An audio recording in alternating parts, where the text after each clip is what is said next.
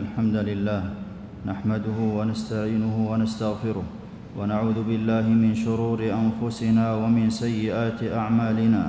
من يهده الله فلا مضل له ومن يضلل فلا هادي له. وأشهد أن لا إله إلا الله وحده لا شريك له. وأشهد أن نبينا محمدا عبده ورسوله صلى الله عليه وعلى آله وأصحابه وسلم تسليما كثيرا. أما بعد فاتقوا الله عباد الله حق التقوى فتقوى الله تزيد النعم وتدفع النقم.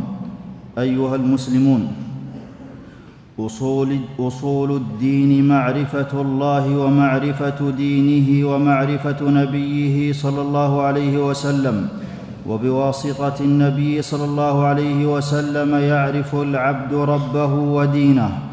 وسعادة الدارين معلقة باتباع هدي النبي صلى الله عليه وسلم. قال ابن القيم رحمه الله يجب على كل من نصح نفسه وأحب نجاتها وسعادتها أن يعرف من هديه وسيرته وشأنه ما يخرج به عن الجاهلين به. ويدخل به في عداد أتباعه وشيعته وحزبه والناس في هذا بين مستقل ومستكثر ومحروم. ويوم الجمعة السابع عشر من شهر رمضان في السنة الثانية من الهجرة يوم عظيم في الإسلام. سماه الله تعالى يوم الفرقان وقال عنه عليه الصلاة والسلام اللهم إن تهلك هذه العصابة أي الجماعة من أهل الإسلام لا تعبد في الأرض. رواه المسلم. قال القرطبي رحمه الله وعلى ذلك اليوم ابتني الإسلام حضره النبي صلى الله عليه وسلم بنفسه ونزل ألف ملك من السماء يقدمهم جبريل عليه السلام من أجله من شهد ذلك اليوم من المؤمنين فذنبه مغفور ومحرم عليه النار وكان في أعالي الجنان. ومن حضره من الملائكة فضل على غيره من أهل السماء. فيه عبر وآيات ودروس ومعجزات. حاربت قريش دين الله وأخرجوا نبيه صلى الله عليه وسلم من مكة وآذوا صحابته فهاجروا إلى المدينة. ولما بلغ النبي صلى الله عليه وسلم أن عيرا مقبلة من الشام صحبة أبي سفيان تحمل اموالا جزيلة لقريش ندب أصحابه للخروج إليها ليتنفلوها وليعلم المشركون أن المسلمين ليسوا في ضعف وهوان. وخرج معه ثلاثمائة وبضعة عشر رجلا لا يريدون غزوا وإنما العير. ولما علم أبو سفيان بخروجهم استصرخ قريشا بالنفير إليه.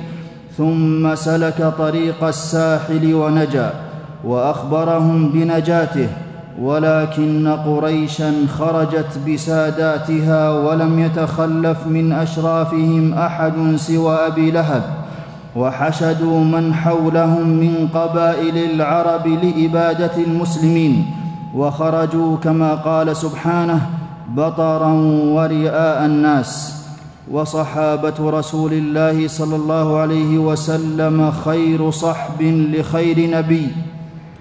لما علموا بمقدم, بمقدم قريش لقتال النبي صلى الله عليه وسلم قام المقداد بن الأسود رضي الله عنه وقال لا نقول كما قالت موسى كما قال قوم موسى اذهب أنت وربك فقاتلا إنا هاهنا قاعدون. ولكنا نقاتل عن يمينك وعن شمالك وبين يديك وخلفك. قال ابن مسعود رضي الله عنه فرأيت النبي صلى الله عليه وسلم أشرق وجهه وسره يعني قوله رواه البخاري. وقالت الأنصار للنبي صلى الله عليه وسلم لو أمرتنا أن نخيضها أي الخيل لو أمرتنا أن نخيضها البحر لأخذناها ولو أمرتنا أن نضرب أكبادها أي نركض بها إلى برك الغماد أي مدينة الحبشة لفعلنا. ولما دنت قريش من بدر وعددهم بقدر المسلمين ثلاث مرات بات النبي صلى الله عليه وسلم ليلتها يدعو ربه ويسأله النصر. وابتهل ابتهالا شديدا وكان رداؤه يسقط عن منكبيه وأبو بكر رضي الله عنه يصلحه ويقول يا رسول الله بعض مناشدتك ربك فإنه سينجز لك ما وعدك. ولم يبت النبي صلى الله عليه وسلم ليلة إذ بل كان يجأر إلى الله. قال علي رضي الله عنه ولقد رأيتنا وما فينا إلا نائم إلا رسول الله صلى الله عليه وسلم تحت الشجرة يصلي ويبكي حتى أصبح. فاستجاب الله دعاء نبيه صلى الله عليه وسلم وبشر صحابته بالنصر وأخبرهم بمواضع مصارع رؤوس المشركين وأقبلت قريش بكتائبها إلى بدر واجتمع الجيشان على غير ميعاد لحكمة يريدها الله. كما قال سبحانه ولو تواعدتم لاختلفتم في الميعاد ولكن ليقضي الله امرا كان مفعولا وألقى الله على المؤمنين النعاس امانا وطمأنينة لهم. إذ يغشيكم النعاس أمنة منه وقلل الله أعداد المسلمين في أعين المشركين لئلا يفروا وقلل أعداد المشركين في أعين المسلمين ليقدموا وإذ يريكموهم إذ التقيتم في أعينكم قليلا ويقللكم في أعينهم ليقضي الله أمرا كان مفعولا. قال ابن مسعود رضي الله عنه حتى إني لأقول لرجل إلى جنبي أتراهم سبعين؟ قال أراهم مئة وهم قرابة الألف. وألقى الله الرعب والخوف في قلوب المشركين سألقي في قلوب الذين كفروا الرعب. وثبت المؤمنين بملائكة كما قال سبحانه إذ يوحي ربك إلى الملائكة أني معكم فثبتوا الذين آمنوا. وحرض النبي صلى الله عليه وسلم المؤمنين على القتال والتقى الجمعان وحمي الوطيس وبدأ النصر بماء طهر المؤمنين ظاهرا وباطنا وثبت أقدامهم وربط على قلوبهم وأذهب عنهم تخذيل الشيطان. قال سبحانه وينزل عليكم من السماء ماء ليطهركم به ويذهب عنكم رجز الشيطان وليربط على قلوبكم ويثبت به الأقدام. وحضر, وحضر الشيطان وقال للمشركين لا غالب لكم اليوم من الناس وإني جار لكم. ولما رأى الملائكة فر وخذل المشركين وقال لهم إني أرى ما لا ترون إني أخاف الله. وقاتل النبي صلى الله عليه وسلم بنفسه قتالا شديدا. قال علي رضي الله عنه لقد رأيتنا يوم بدر ونحن نلوذ برسول الله صلى الله عليه وسلم وهو أقربنا إلى العدو وكان من أشد الناس يومئذ بأسا. ونزل جبريل عليه السلام يقاتل في المعركة وأخبر النبي صلى الله عليه وسلم صحابته بذلك. وقال لهم هذا جبريل آخذ برأس فرسه عليه أداة الحرب. رواه البخاري. وقاتل معه ألف من الملائكة. وأخبر الله المؤمنين بقتال الملائكة معهم بشارة لهم وتطمينا لقلوبهم. قال سبحانه وما جعله الله الا بشرى لكم ولتطمئن قلوبكم به. قال ابن عباس رضي الله عنهما بينما رجل من المسلمين يومئذ يشتد في اثر رجل من المشركين امامه اذ سمع ضربه بالسوط فوقه وصوت الفارس يقول أقدم حيزوم وهو اسم فرس الملك. فنظر إلى المشرك أمامه فخر مستلقيا. فنظر إليه فإذا هو قد خطم أنفه وشق وجهه كضربة الصوت فاخضر ذلك أجمع. فجاء الأنصاري فحدث بذلك رسول الله صلى الله عليه وسلم فقال له صدقت ذلك من مدد السماء الثالثة فقتلوا يومئذ سبعين وأسروا سبعين. رواه مسلم. قال سهل رضي الله عنه لقد رأيتنا يوم بدر وإن أحدنا ليشير بسيفه إلى رأس المشرك فيقطع رأسه عن جسده قبل أن يصل إليه السيف. قال سبحانه فلم تقتلوهم ولكن الله قتلهم. وقتل في هذه الغزوة سبعون مشركا منهم سادات قريش الذين صدوا عن دين الله وقتل غيرهم ممن لا خير فيه بالكلية وبعد مقتل ساداتهم لم يبق منهم إلا الضعاف فانتشر الإسلام في الآفاق بفضل الله. وقدر الله سابق في من بقي من المشركين في بدر فقد أسلم منهم بشر كثير. وفي مقدمهم أبو سفيان وعمرو بن العاص رضي الله عنهما.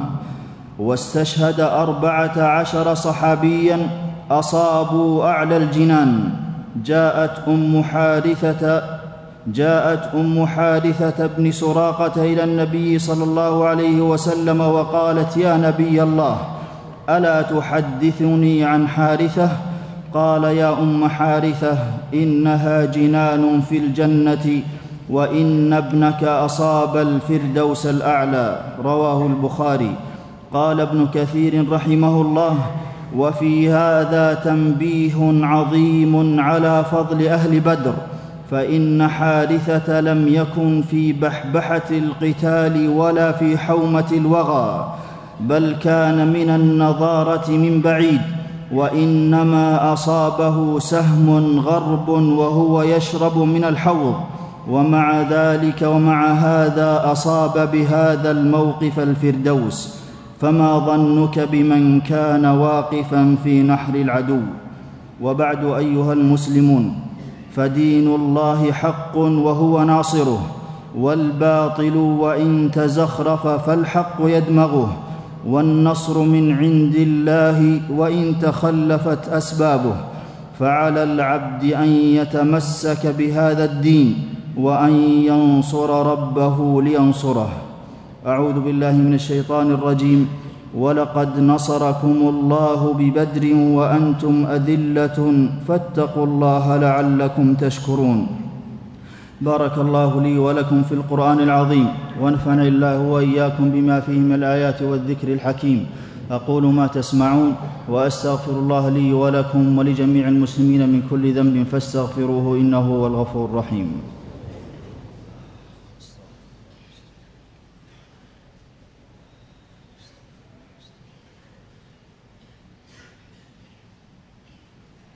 الحمد لله على إحسانه والشكر له على توفيقه وامتنانه وأشهد أن لا إله إلا الله وحده لا شريك له تعظيما لشأنه وأشهد أن نبينا محمدا عبده ورسوله صلى الله عليه وعلى آله وأصحابه وسلم تسليما مزيدا. أيها المسلمون الإسلام وصل إلينا بتضحيات فاضت لأجله أرواح. وأصيبت أجساد وقاتل لإعلائه وبقائه ووصوله إلينا رسل وصديقون وشهداء وملائكة وعلى مر العصور بقي محفوظا كاملا في أحكامه وتشريعاته صالحا لكل زمان ومكان فواجب على كل عبد أن يتبعه وأن يفرح به وأن ينشره وينصره. ثم اعلموا أن الله أمركم بالصلاة والسلام على نبيه. فقال في محكم التنزيل إن الله وملائكته يصلون على النبي.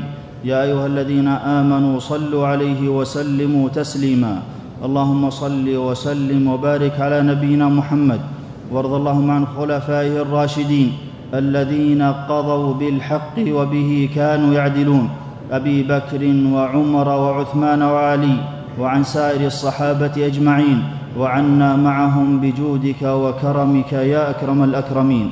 اللهم أعز الإسلام والمسلمين وأذل الشرك والمشركين ودمر أعداء الدين واجعل اللهم هذا البلد آمنا مطمئنا رخاء وسائر بلاد المسلمين.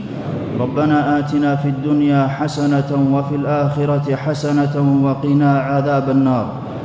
اللهم إنا نسألك الهدى والتقى والعفاف والغنى. يا ذا الجلال والإكرام.